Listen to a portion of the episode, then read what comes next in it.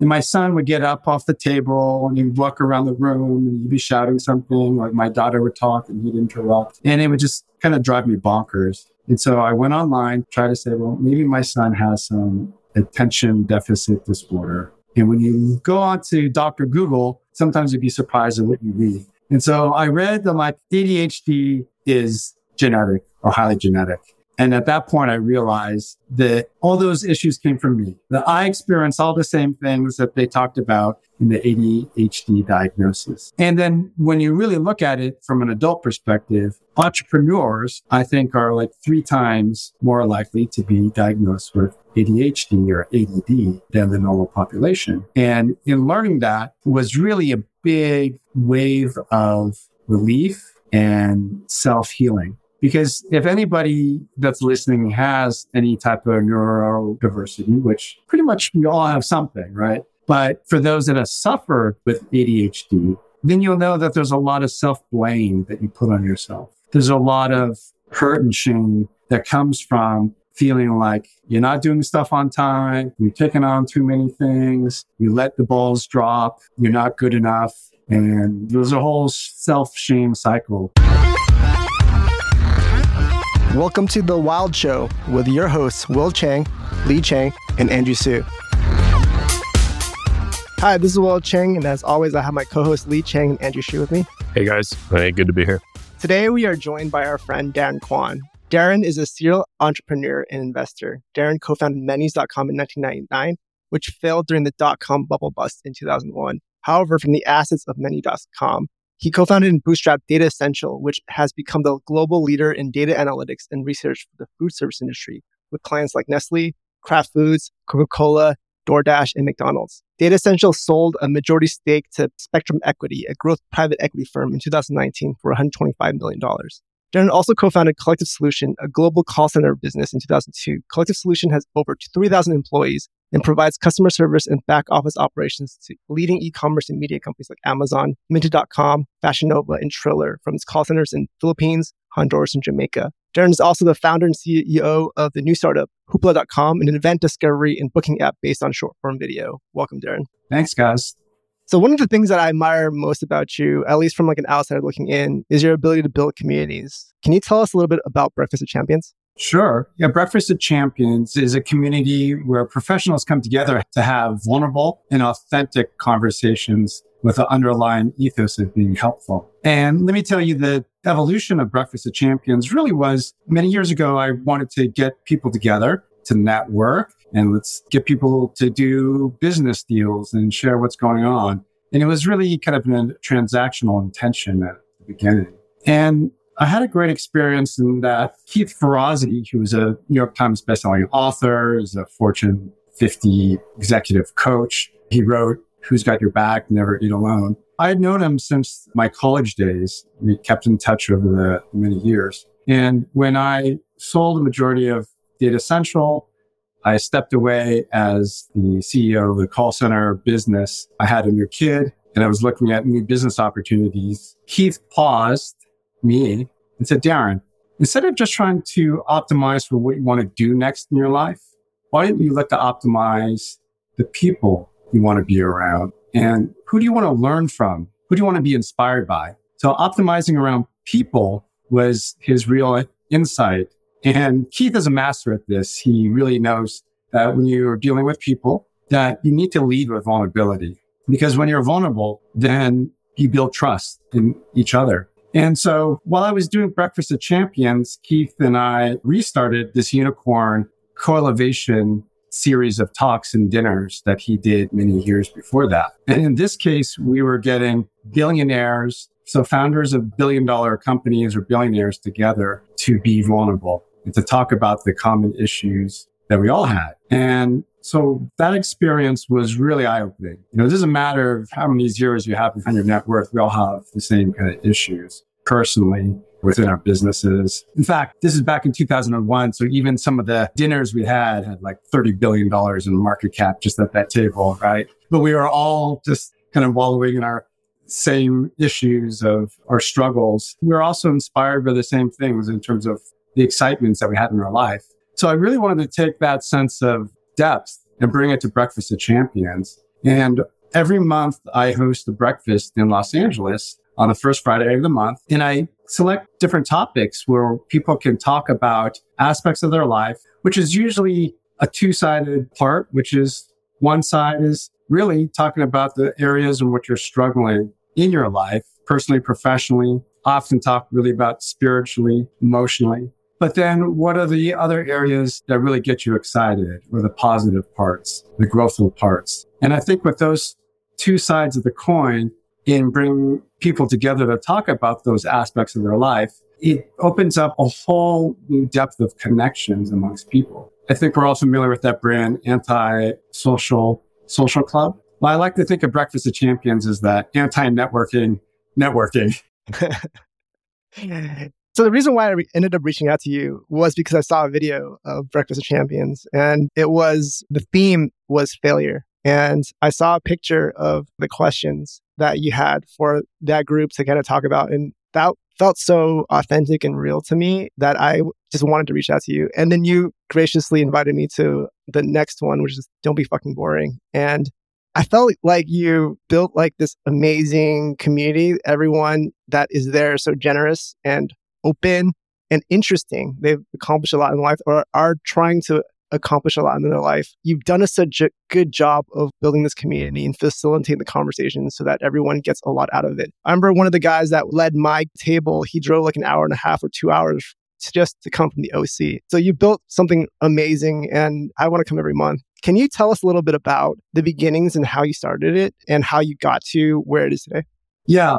Well, as I mentioned before, it was just getting a few people together to talk about business. And actually, during the pandemic, I did breakfast virtually. You can do it virtually. And at that time, it was really about, hey, what's going on in the world and how can we help each other from different perspectives of finance or what are the medical folks talking about? But as I talked to you about bringing in this vulnerability and a thematic approach, there's a couple of different things that I experimented over many months to create the format that will that you saw and thank you that you really enjoyed.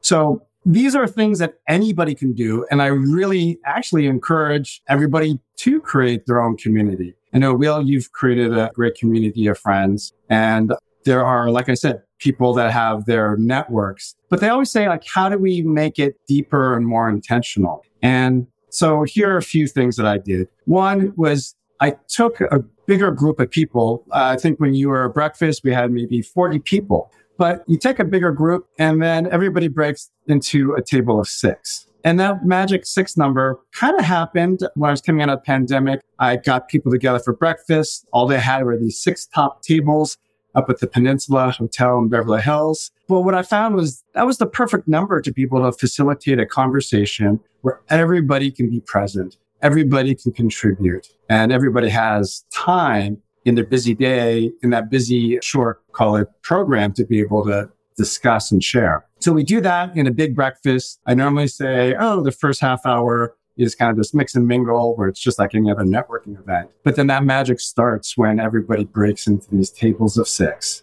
Now, the second thing is when you have a table of six, you're going to need a leader. Just like each of you are leading a podcast discussion, you need somebody to help kind of make sure that the energy is right, make sure that the conversation is flowing, and most importantly, making sure that you get to the right depth of conversation. We want this experience to be one that people, like you said, will remember. And it doesn't make it memorable if you're just kind of saying the very surfacey types of things like everything's great and I can't wait to go to the beach.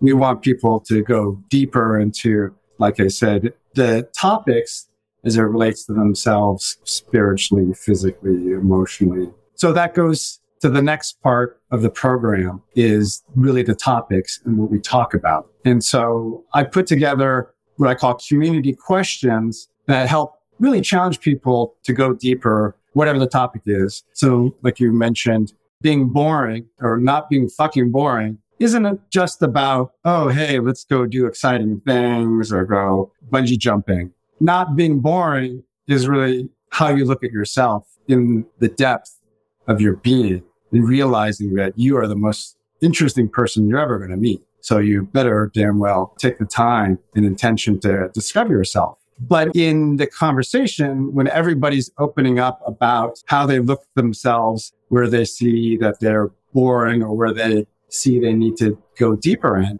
what you find is the leader or moderator of that table, when they go first, like Keith says, if you lead with vulnerability and you set the tone, then everybody else will also open up and continue in that vein. So that's really important. One of the other aspects of the format that we didn't quite experience, but we did a little bit is something that's shared. So we have 40 people broken in tables of six. People are talking for maybe an hour and a half together. But usually at the end, I want to bring everybody together and have somebody from the table share kind of what they took away from that experience. And it's usually a new person. So I would have called on you, Will, have we done that part. What we did instead for that not being fucking boring, we had the spinny wheel of the spice of life wheel. And we gave everybody an experiential chance to experience something new and different, whether on the big spinny wheel they landed on Carolina Reaper hot sauce, durian, gold leaf, XO cognac, or a lotto ticket or a money gun, you know, something just kind of fun. But the point is it's a shared experience. And so that's what I want everybody to go away with is that we're all sharing different parts of our life, but we're all having a shared experience.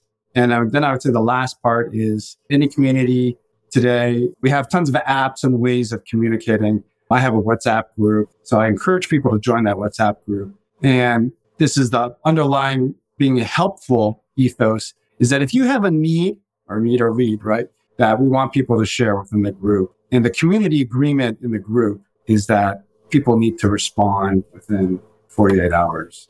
So this is your 64th Breakfast of Champions. You do it yeah. once every month. Yes. It's in a beautiful restaurant in Beverly Hills. I know walked in, I was like, no way, this is the place, right? I was just blown away. I actually, even my wife, we were in, actually in Beverly Hills a couple weeks later.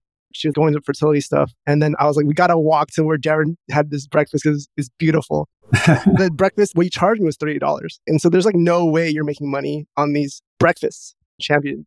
And so, what keeps you going every month? What keeps you continually putting the time to build these communities out? It comes from a desire to connect people. I hope everybody really takes the time in their life to try to understand what their big why is. And I spent the time thinking about my big why. My big why is connecting people and creating magical moments. And I found this out. I'm 51, so much later in life that, you know, we have all these distractions and we have monetary goals or physical goals of wanting to get a particular car or house or marry the attractive wife or all those things. But sometimes we don't really think about what truly brings joy to ourselves internally and what really aligns well with who we are. And are you familiar with the Japanese term ikigai? Right. So ikigai is about doing something that you love, doing something you're good at, doing something the world needs more of, and doing something that you can make money off. And so I think the latter part you're saying is, yeah, I don't really make money off of Breakfast of Champions. I'm not running it as a for profit club or network. But again, it doesn't mean that all the other positive physical benefits have accrued to me. They absolutely have social capital, deal flow, other connections. They all come from BOC. And what's great is when I hear from other people that have said, Oh, hey, Deron, I just want to thank you because I just got a lead for this fundraise deal, or I'm looking to do this real estate deal and I need to find somebody that knows about data centers and who do you know? And I can connect the dots because of the BOC network. That brings me a lot of joy. I don't expect to have remuneration, but I know that there's going to be positive, whatever karma credits going around for a lot of people that are part of it. So that's kind of what I do. So I have a question, Deron. You mentioned finding your why. So I'm curious, how did that come to you? And is it something that you feel like has always been innate to you in terms of perhaps empathy or caring about others or searching for deeper meaning? Or was there something turning point perhaps that happened either in your life or career that made you realize this? Great question. I think that most people you're going to do things more aligned to who you are. I think it takes a little longer arc in life for you to be more authentic to you, who you are, because I think as we grow up, right, we're just so much influenced by what our parents tell us to do or want us to do, what our culture being Asian, not Asian, whatever it is, what schools you go to. Like, so all those things impact kind of directionally who you think you should be. And then you grow up you get beaten up by life. You have some success, you have some failures. And I wouldn't say that it's really driven by obviously certain goals in terms of age or money. We're like, okay, now I can think about truly who I am and what my big why is.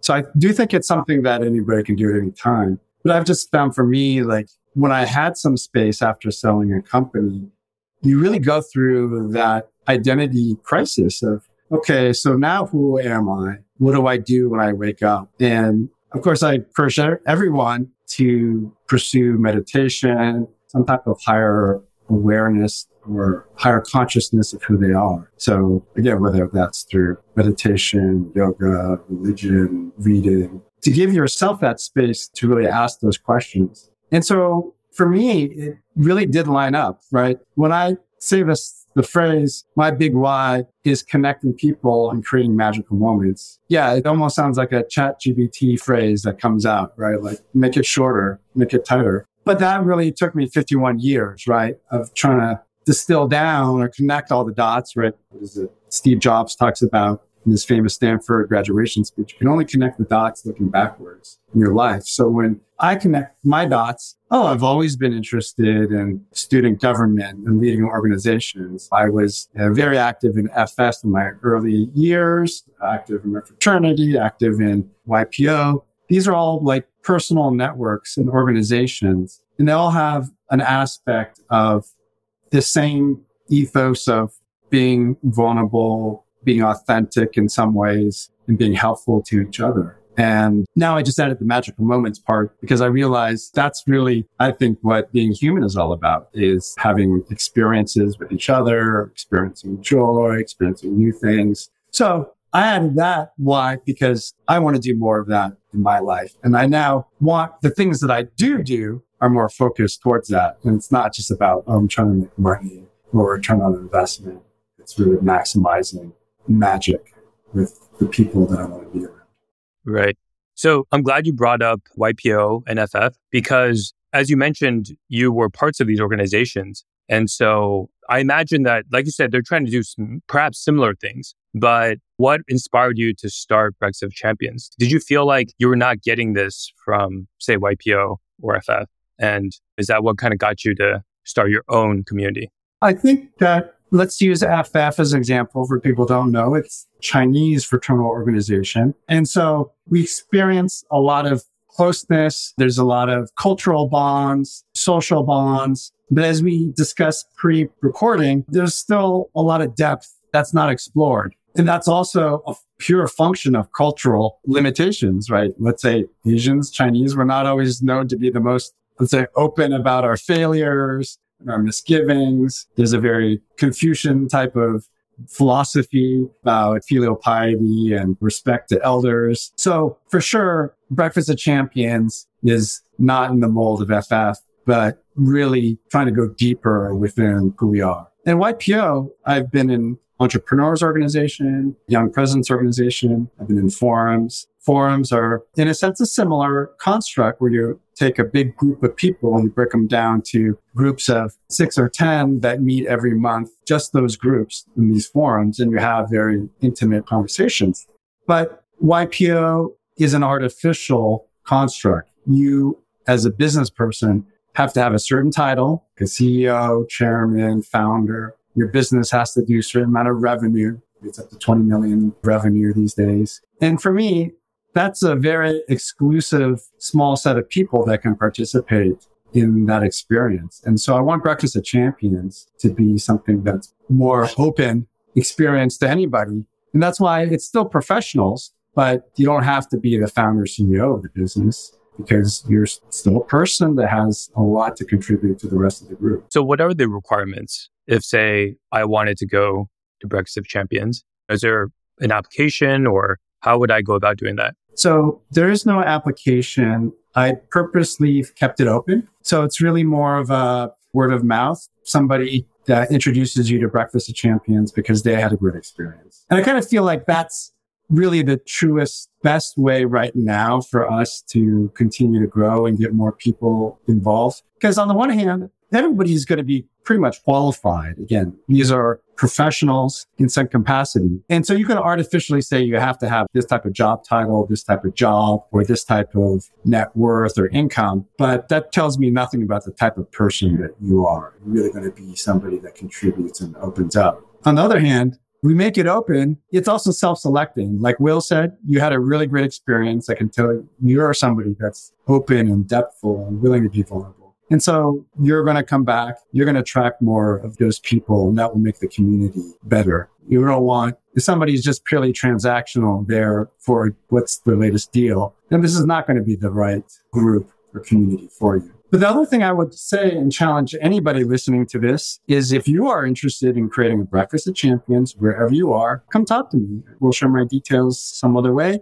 But I really encourage and I'm open and happy to share the formats that I've worked through to get other people to do this. And in fact, I've talked to other people, VCs and founders in New York, for example, where you guys are, to say, Hey, if you want to start a breakfast of champions, then I will help you to do that because I think it'll be a really rewarding experience for you and you can really create a community that's different and differentiated from a lot of the other professional networks that are out there. It's great seeing you kind of really grow up your kind of big why that you figured out, right? Even offering to set up more breakfasts of champions. Uh, what other ways are you kind of trying to follow your why? And how do you kind of remind yourself to stay towards that vision?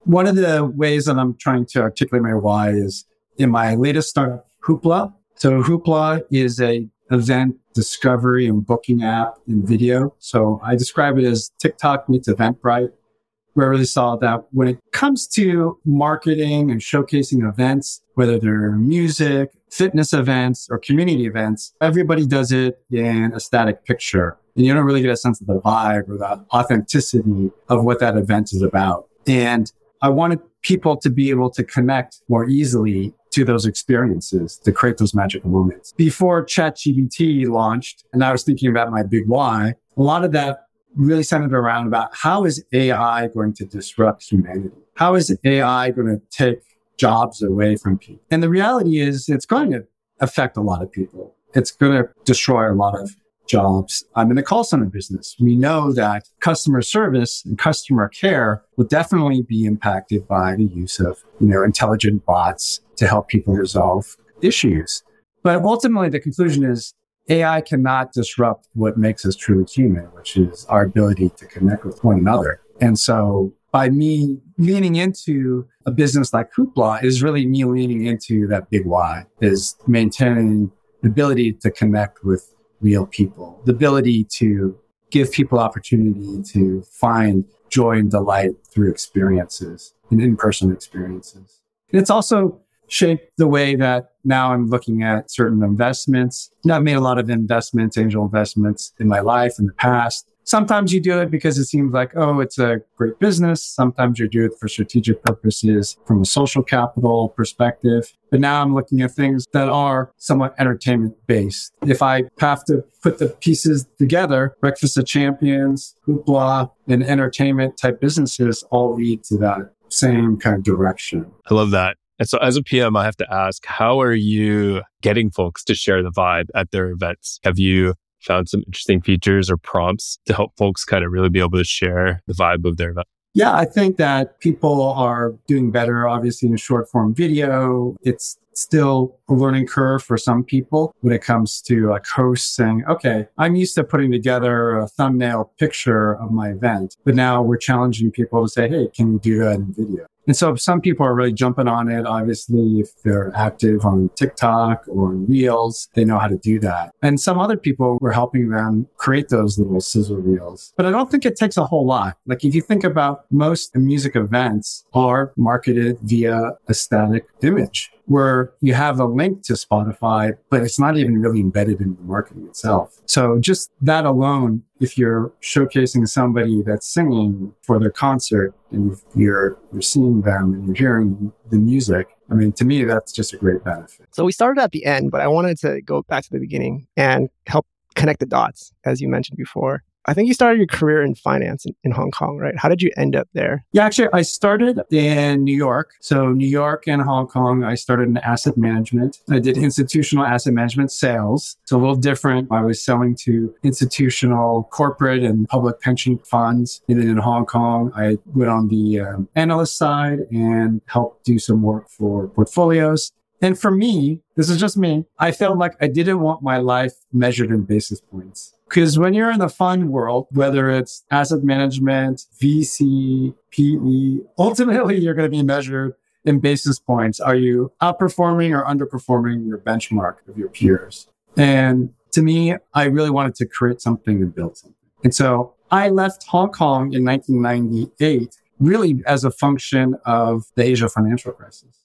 But once again, when we look at our lives, those events that seem like they're calamities at the time, they turn out to be blessings in disguise, right? So lost my job in Asia financial crisis, came back home to LA, had to live with my mom for a bit, which was terrible. But then reconnected with a childhood friend of mine that I knew since I was 10 years old and we co-founded menus.com. And once again, it's not something I would have planned out of school to say, Hey, I'm going to start a food related com. But hey, that's what was hot in the late nineties was being able to create new businesses. Even though I will say this, back in 1999, it still cost a million dollars to build a website. It's not like today where it's so turnkey, where you have AI, which you can put in a product and a phrase and it builds a website for you. So there was still a lot of lift, a lot of work to build a business, even though we were also in our early 20s to do this or mid 20s. But I will say the next part of my life,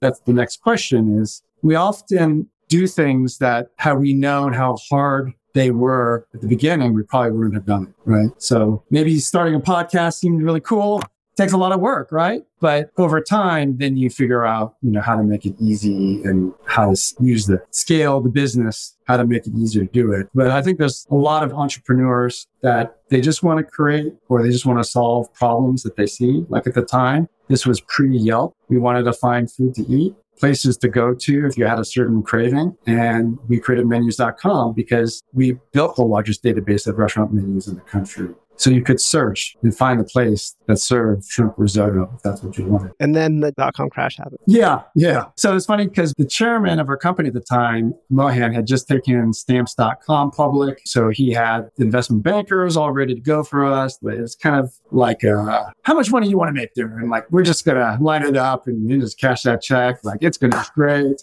And then boom, the dot com bubble burst, right?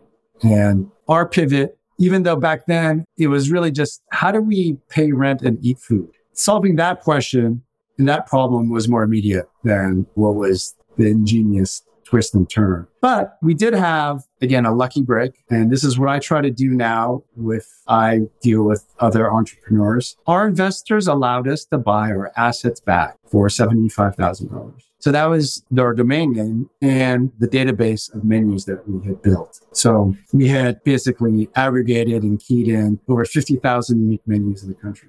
And so what we did, in particular, my partner Jack created a program by which we could query all that data. So we got one of those yellow coding books for dummies, figured out how to code and created a program so that we could look at menu incidence and frequency of keywords. So it's like, well, what do you do with that? Well, with that information, I was able to go to Kraft and say, Hey, Kraft, do you want to know what the most popular cheese on sandwiches are? Do you want to know how that varies by region and what the additive price of that slice of cheese would be? They're like, Oh yeah, dude, we love that information. How do we get that? That one research study I got paid $300 for. So I was like, damn, we got to sell a lot of cheese reports if we're going to make any money. But really what we created and started to iterate around was a software, a SaaS program. Really before big data, before SaaS was the household words that they are now in the investment community. And we had a vertical SaaS platform called Menu Trends. That was our legacy program. And we allowed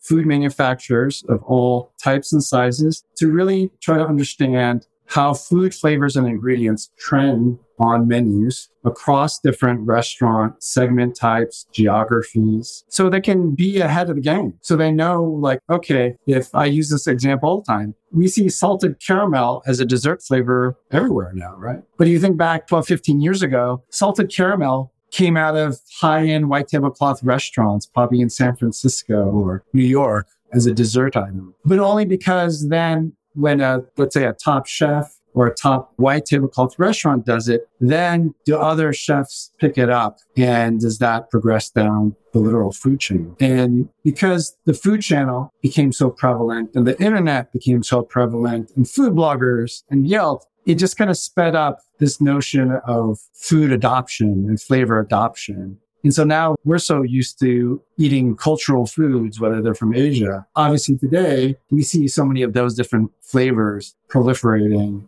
in all different types of mainstream restaurants. And so that's really what Datassential, which menus.com turned into, has been the leader in globally. So one of the things that really stood out to me, and the reason why I say this is because I'm in eight years right now in my company. And when I started it, I thought it was going to be a couple of years and I'm going to sell it. And he's talking about starting something. If you did, if you knew how hard it was, you wouldn't have started it, right? And so you built this company over 20 years. And one of the things that really stand out to me is how much resilience and patience that really takes, especially as like an entrepreneur, a serial entrepreneur. Can you just talk a little bit about that 20 year journey? I think that's one of the problems that our society faces. When we look at social media, everything is immediate gratification. When we look at startups and you look at the news, TechCrunch or Crunchbase, everybody seems like they've gotten a round of funding and they're growing like weeds and you're just going to get rich quick. And that's not the case, right? I don't know all the stats. Majority of the businesses go to business in five years. And that's all businesses, like traditional business. Businesses in tech, where there often requires a lot of investment to just build a product or get data, has even more risk, right? Because you may not be turning profit or cash flow positive immediately. So it really does come down to, like you said, resilient mindset of just continuing to iterate and look at the problems and why aren't you, I guess, getting the customer to return or how do you get the customer to be interested, what their real problem is. We were obviously lucky in that when we started Datassential, we weren't a SaaS product right away. We actually did traditional consulting and research and market research first. And so I think that's another thing that people can look at where their business is. The goal is to create a business that let's say is 90% recurring revenue business, but it doesn't always happen that way. So our long arc was really servicing and working with the clients first, understanding their problems. Who are we selling to? Now we could say, oh yeah, people at a big food manufacturer or chain restaurant they're culinary, they're marketing, their salespeople. They're all using the different tools that we have. But at the beginning, all you're trying to do as a startup founder is find that one champion within that company and solving that one problem that they have. So in our case, if it's trying to find helping that R&D chef giving that man or woman the data of why this food flavor ingredient is going to be important. They know it's a great dish or a great product, but they need to back it up with something. And they need to then have marketing tell the story of why that next restaurant or their client should buy their product and what data supports that. And so we had to do that over and over and over again. So in some ways, why Breakfast of Champions, I do it numerically, kind of like UFC, right? Every UFC goes up, every BOC goes up. Because to me, it is a mental reminder that you're only going to get better through repetition. And it doesn't happen overnight. I guarantee you BOC 300 is going to be way different than BOC 64. And just like our version one of our product was way different, you know, whatever we're shipping today. So, at what point in that entrepreneurial journey, that 20 year journey, did you start Collective Solution?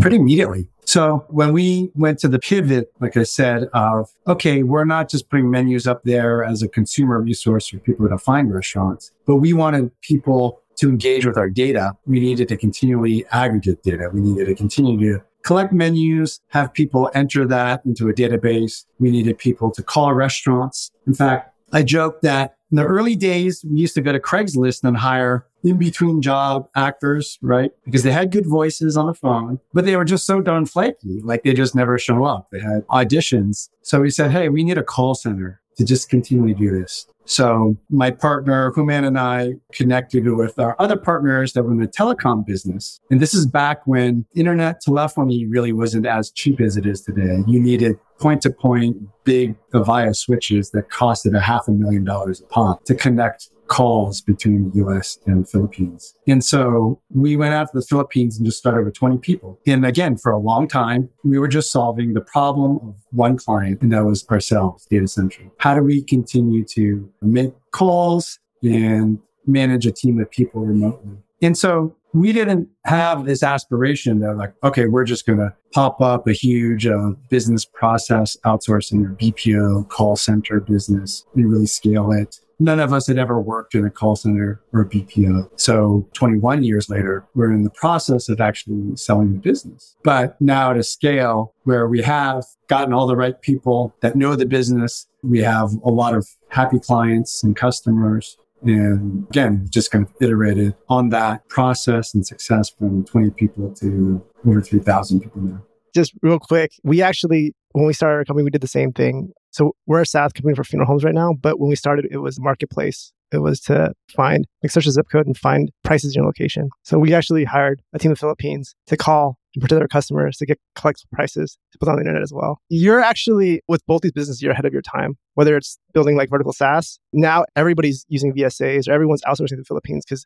the Philippines have the best workers in terms of both reliability, super friendly and nice, and they want your approval, right? And so they do such a good job, well educated as well. And so, like, I just want to say, ahead of your time for both of your businesses. Well, thank you. Thank you. Hoping Hoopla is feeling a little ahead of its time too. So sometimes that's a good thing. Sometimes it's bad.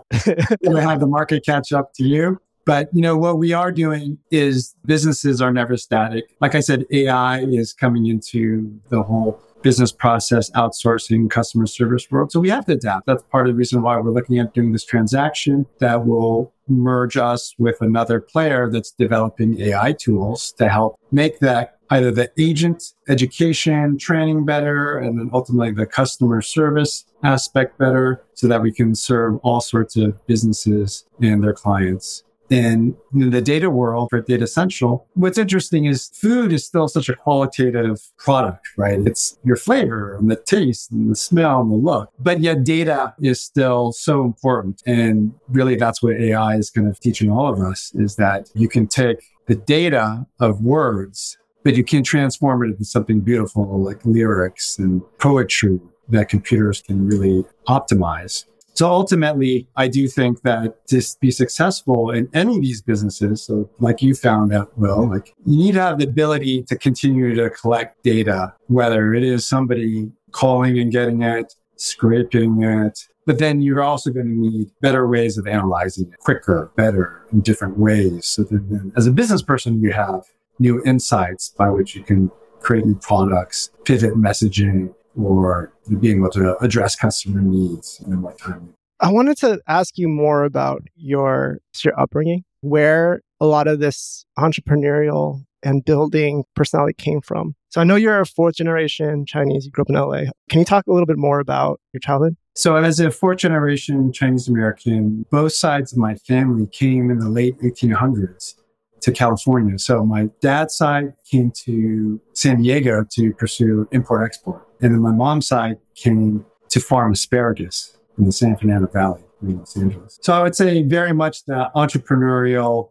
kind of genes were there. Obviously the Chinese diaspora is all around the world because of people wanting to improve their lives through entrepreneurship and finding business opportunities. So I think I grew up around that. I grew up around the notion of taking risks. I grew up around failure. My grandfather became successful. He was a self-made man. He also ended up giving pretty much all of his net worth to USC, which brought him great joy because he realized without education, he would not have been able to advance very far in the society. But his business eventually failed. My dad ended up running it. It was not his, my dad's passion. And 1980s, there was a recession and we ended up closing that. My mom ended up starting her own business, a basket business doing designer baskets, actually out of the Philippines. So I guess that was kind of a fun family fact that she was there way before I was there. I'm doing business. That eventually failed. But I think through it all, then, you know, the message was pretty loud and clear. Like you either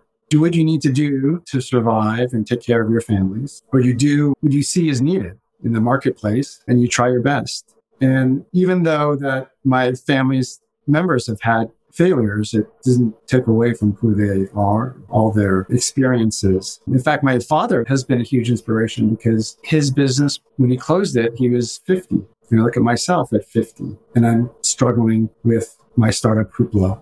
It's not an easy path, but it reminds me that at 50, he had to restart his career and learning a lot of new things and putting in all the grit and resilience, just trying to get to that next day, get to the next milestone. And so I hope that my kids will also see that. And what's kind of funny is because I'm 51 and I have a 10, 8, and 3 year old, in a sense, they don't know anything about my past life. They don't know my struggles of starting two companies two decades ago and selling one and about to sell another. They, they just see dad now as he does events every now and then and maybe I'm not certain successful in their eyes, but that's okay. It's kind of nice to, you know, when they say uh, live in child's eyes, I guess it means that I have to kind of bring my game in their perspective every day and just being out there and trying and doing my best to grow business. Are you trying to role model anything specific to them? Because I'm sure they're watching you, right? And oh yeah, and your third one. So how does that add to your motivation? And what are you trying to role model? I think the first and foremost for entrepreneurs is just doing it right? That if you have a good idea, as we know, ideas are nothing. It's all about execution. So the fun thing about what I'm doing with Hoopla is that one, it's in video. And as we know, kids these days are so much easier to deal with new technology. I mean, they picked it up, the product, and play around with it and making short videos. That came really natural to them. And just seeing them pretending to sell a product, a make believe product on the early versions of Hoopla was kind of fun. The other thing is because we do events, I bring my kids to them. So they get to see dad out in the field or interacting with other people. We've done a lot of health and wellness events. So it's fun to them. And they see me going out at night. Oh, dad's got to work an event. I've got to check people into this indie music concert. And I kind of laugh like I'm 50. I think I've done okay in my life, but I'm out there scanning tickets for 20 year olds going to see some indie rock concert and they get a kick out of it. But you know what? At the end of the day, I'm not being fucking boring and it's fun. So I think they see that dad's taking risks and doing things. And that's the best. That's super inspiring.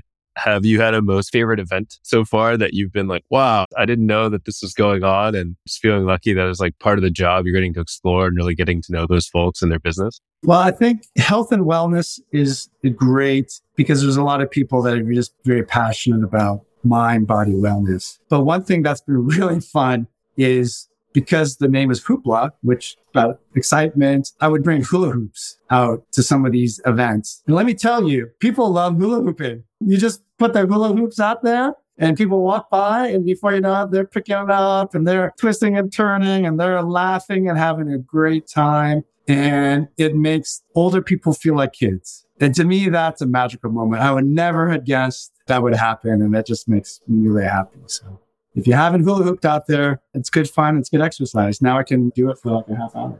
Before this interview, you mentioned that one of your kids was diagnosed with ADHD.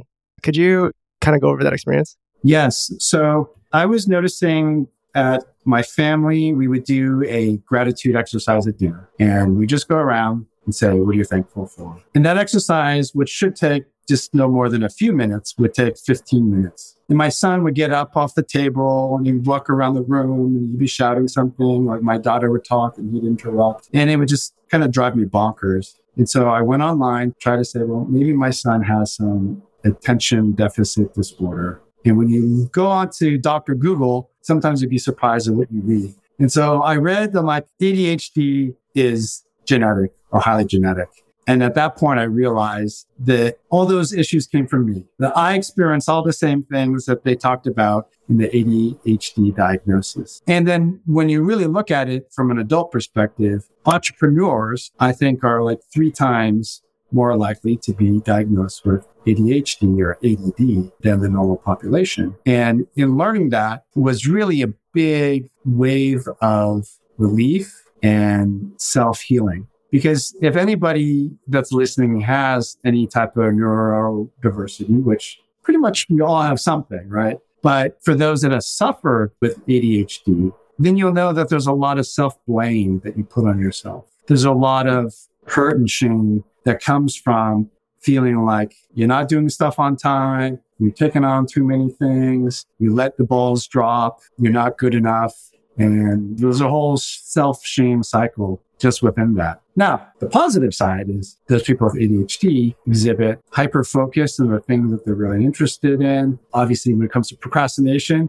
you can write a 20 page paper the night before it's due and it still comes out pretty well. But most people don't see the stress that we take on or those type of individuals take on. So yes, on the one hand, I feel my ADHD kind of allowed me to start two businesses simultaneously that became successful. Granted, I had an incredible team and partners and people. When it comes to my home life, I often joke if it wasn't for my wife, who is very type A and maybe slightly OCD, we would be naked, hungry, and dirty. So she covers all the other areas in my life where my mind is just not paying attention to or I let slip. And so you find what works in those partnerships and companions. And so when I look at my son, I want him to, to A, certainly know that the frustrations and anxiety that he has, that he's not alone and that there's certain obviously ways of approaching time management and executive functioning that can improve. But I've also learned just to be a much, much, much, much more empathetic father because you can give a kid medication. You can say, here's a calendar and this is how you time block. But this really goes for, I guess, any child that is growing up and has difficulties is that they just want to be loved and feel the love of the parent. And so I really have found the biggest outcome of learning about my ADHD diagnosis and then knowing that my son has it is that when he's in times of distress, to just give him a hug and tell him he's a good boy and love him and not to over analyze it and just be with him. Thank you for sharing. One of the things that you talked about in terms of your dad was his philanthropy and giving money to USC. I know that you also do a lot of philanthropy as well. Can you talk a little bit about that? Yeah. So it was actually my grandfather who started the philanthropy to USC. Endowed Gift was to help overseas Asian students with tuition. Because again, that was his experience. So that's every year now, there's probably like 15 students both that undergrad and graduate from the USC Marshall School of Business undergraduate programs that receive some tuition assistance. And that has inspired me and my wife and our family. So, for example, at Yale and other schools, STEM is a really important field to study. My wife was a math major at UCLA. She was doing cybersecurity as a senior executive at Bank of America for nearly 20 years. And so what she saw is that in STEM fields in particular, that the number of women participating in the workforce they drop off precipitously as you get older. And it actually starts very early, like in grade school. So for women listening or men that have sisters or daughters, it's not so cool to become the math robotics girl when you're in middle school and high school. And what happens is then if you're not interested, you tend not to pursue those types of STEM fields in college. And then that means there's a dearth of those professionals in the workforce. There's an example that she often cites was in the first version of Siri that if you said to Siri, I'm having a heart attack, it could tell you kind of prescriptively what to do because it's a, it's a higher propensity male problem. If you said Siri, I've been raped, it had no response. So in similar ways, diversity of thought is really important in the field of cybersecurity because if you're thinking about hackers, nation state hackers and the way that they're approaching a problem, it's usually a male mindset and having women wherever they are in the organization and now in business, we talk about in the boardroom, right? It helps bring diversity of thought, different ways of looking at problems and solutions. And so, or our philanthropy so far has been really to help support like STEM programs in high school or at Yale in the data science programs with women grad students and faculty. Yeah. So, Deron, I'm curious. We talked a bit about your childhood being a fourth generation Chinese growing up in LA. I'm curious if you, in your experiences, had ever experienced prejudice or feelings of say, either potentially racism or a glass ceiling? You know, how was that for you growing up and rising through the ranks, starting your own company? So I grew up in West LA, which is predominantly you know, white. I actually joked that I had a Chai mitzvah because I went to so many bar and bat mitzvahs growing up that I could recite the Torah, sing the songs, and I knew the customs. But interestingly enough, that I was able to use those experiences as an advantage, right? Because then I could relate to other people, especially in college or in business, that since I, yeah, I wasn't necessarily pigeonholed as just being somebody that was in Chinese culture or Asian culture. I think growing up, I had those experiences where people would call me Bruce Lee, like if I was at a summer camp or wrestling camp. And I actually really had this great full circle in something that I'm looking to do, which is I've since become friends with Dennis Chang, who's the CEO of the Bruce Lee Foundation and Bruce Lee Companies. So he works with Shannon Lee, Bruce's daughter. And one of the initiatives of their foundation is that they want to create experiential camps to help kids not only learn about the martial arts part of Bruce Lee, but also his philosophies, right? Which were very progressive and very spiritual. And I joked to, to Dennis, I said, for a lot of us that did experience some racism who were called Bruce, that was really the one person where it was kind of cool. You could put me down and call me Bruce Lee because he was a badass. He was a badass 50 years ago, which was pretty amazing the impact that he had and still continues to have today. So I think I was lucky that my direct negative experiences around race were,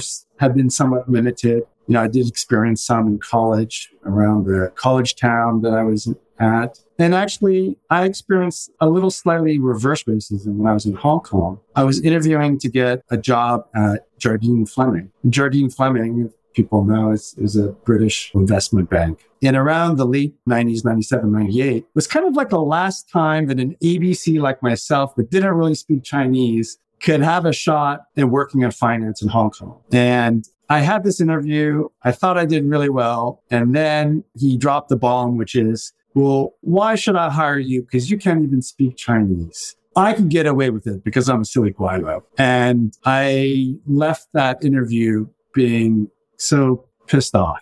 As I was walking out Pacific Place in the mall, I went to a payphone this is cell phones. I didn't have a cell phone. I went to a payphone and I called this managing director and I said, I realize what this is going to do to my chances of working for your firm, but I thought that your colonial view was disgusting and I wouldn't want to work for you anyway. So I think that's really the, the inspiring part is obviously being Chinese American, the realizing that, let's say, other Chinese in Asia, I mean, we're just doing great things and everybody is more empowered to be themselves. And if you're going to have any type of racist attitudes, there's people that'll lap you like that. And I feel sorry for those people. And that actually takes a lot of guts, what you did calling the MD. I couldn't say the same for uh, a lot of college grads. It's actually very impressive.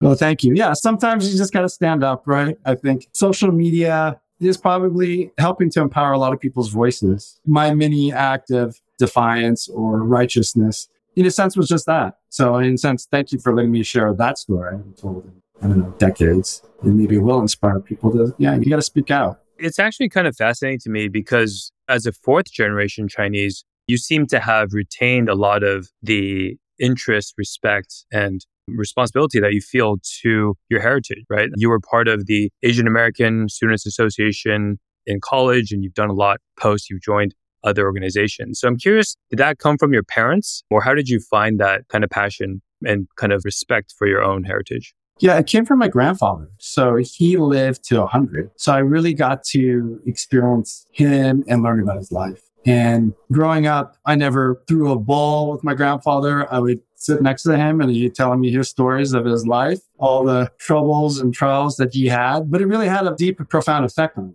And he was very ethnocentric, very proud to be Chinese. And so I got that certainly from him is that we as Chinese have a lot to be proud of. He really believed in this next decade of being, you know, one of China's growth. So it was really very natural that when I went to college, I didn't really identify myself as being Chinese. But then I found and met a lot of other students that we had those similarities, right? Just, hey, all those little nuances, whether it is about food or customs, you just kind of understand it subconsciously with one another. So actually, as the co-moderator, which was really president of the Asian Students Association, call it another act of defiance, maybe it started there, was when there was a big movement in trying to get Asian American studies more on the academic docket, right? We had maybe a class, but we thought that it really should have more classes or a major around Asian American studies. And so I was part of that group that spoke out to the administration. Yeah, I do remember calling out to the provost of, of Yale and telling them that they need to step up their game, basically. And in a crazy, then full circle, later when I had the ability to donate money back to Yale, I sat down with the then provost of the university and he said, Deron, so tell me, what are the areas that you are passionate about and you'd like to express your philanthropy around? And my first thing was Asian American studies. And his response to me was, well, I can't really do that because if I take your money for Asian studies, then I have to consider the black students and the Latino students, et cetera, et cetera. My heart kind of sunk. It's kind of like no matter how far we've gone, have we really made any movements? And then subsequently, they called me back. My my development officer. She said, Hey, Deron, she goes, I just want to let you know we have some discussions about Asian studies. I'm like, Yeah. Well, the basement of the Asian American Cultural Center needs to be renovated. And I'm like, What? Pardon me, but I'm not fucking putting my name on the basement of the Asian American Cultural Center. And I just laughed. So I think there's definitely a lot of work that all ethnic groups, but especially Asians, I think, as we know, and not just Chinese, but like all Asians, like we need to do a lot more together to have voice politically and socially. And I think that one of the joys in the sense of being part of the FF fraternity is seeing that there is at least a common vision of like connecting us because we have a common culture together so that we can at least be perceived as bigger group that has potential for more influence, even though we're not a political organization, but still to have more influence when it comes to business or other social causes. One more question on this topic. Given we're talking about the issue of Asian American voices, your kids, as now fifth generation Chinese, are you in any way intentionally giving them exposure to Chinese culture, or are you more hands off and letting them kind of forge their own path? It makes me really happy to take them to dim sum with their grandparents. I think there's nothing that really speaks to culture as the food does. So as long as they really enjoy great dim sum or a great Chinese banquet, I know it'll be in them because it is literally in them. I think that they're not necessarily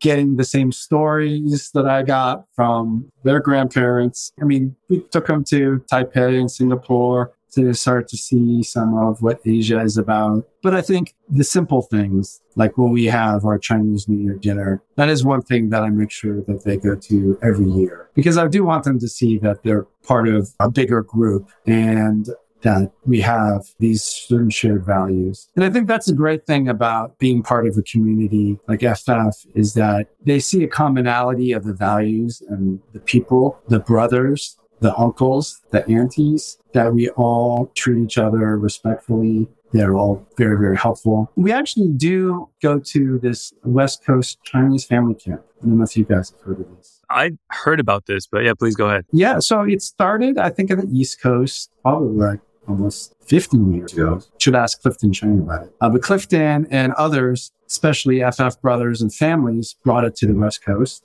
So every year there's like, we get together. There's maybe 10 families from Northern California, 10 from Southern California and we all come together at a school that we rent out. And it's like, again, one big extended Chinese family. There's lots of fun and there's lots of games, kind of like a big color day competitions. But in particular, the kids do presentations, cultural presentations. So whether it is on aspects of Chinese food, customs, so they are getting that, that taste. And I think what's great thing about kids is they're just happy to relate with the other kids of their similar age. And I think they're also seeing that they're growing up with the same things food wise and customs that they are. And so again, it's just very natural, easy fit and they really enjoy it.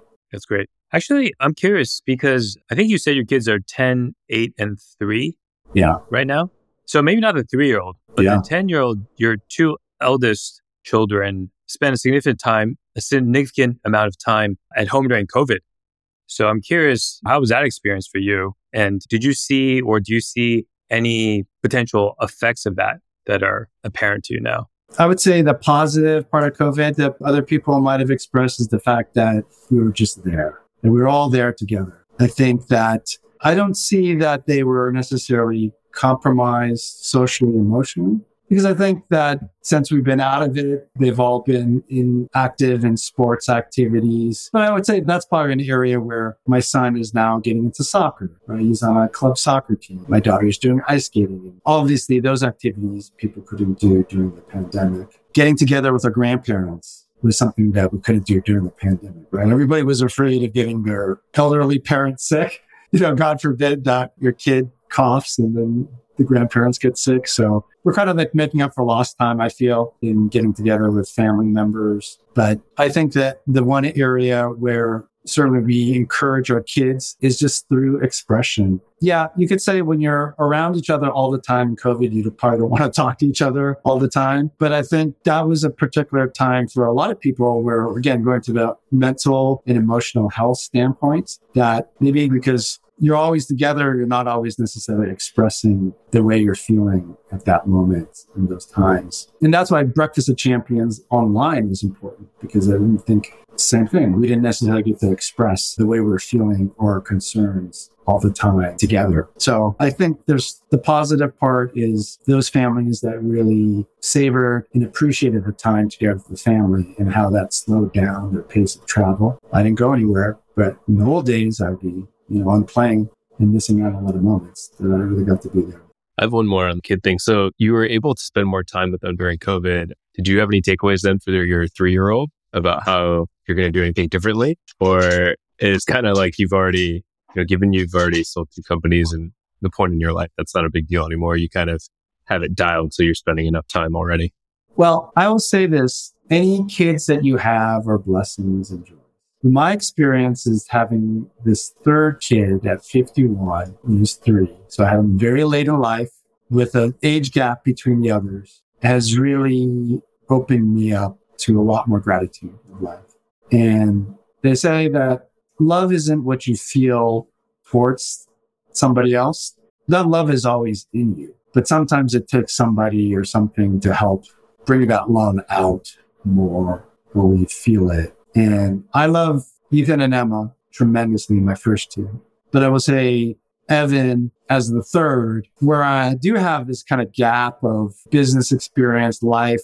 He's filled that up more. I've let that love come out more. I can appreciate all that the little nuances of a three year old or, or a toddler growing up more than I did when I was just trying to struggle with the other two, getting them dressed, fed, changed out the door through the routine, going to work. Still working hard, don't get me wrong, but my appreciation and my heart is so much bigger. So, can you tell us a little bit about community stacking? One concept that is community stacking. So I don't know, it's kind of going back to just communities, breakfast of champions. So yeah, community stacking is not a new concept, but I will say maybe a new phrase. And that is if you want your business to be successful or even an existing group to be successful, it behooves you to bring in others and opening up whatever you're doing so that those communities can accrete to one another. So the example with Breakfast of Champions is I could very much easily say, Hey, this is my ego baby. This is my community. And it's only like you said, how do you get in? Who's in? And like, I'm choosing you, but not you. But instead the approach is I want to align myself with other like-minded groups and say, invite your people to come to this. So I created a community partnership program. It's not a pay for play thing, but I want to be able to promote will in the future your community of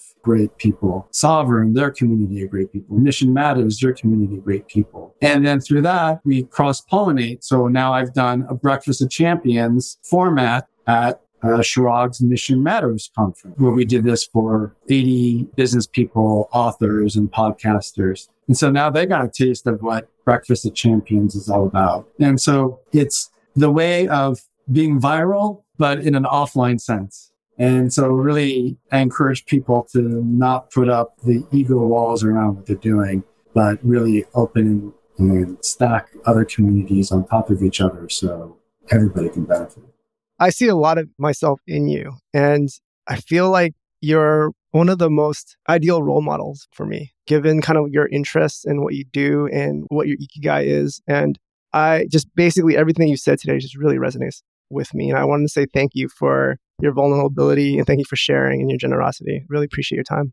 Oh, thank you, Will and Lee and Andrew. You guys are doing a great service by having people tell their stories. Right? And again, going back, we want to be surrounded by people that inspire us. And inspiration goes both ways. So, thank you. Thank you. Thank you so much for listening until the end. If you've enjoyed this episode, please leave us a review on Spotify or Apple Podcasts. It'll help more people like you find us.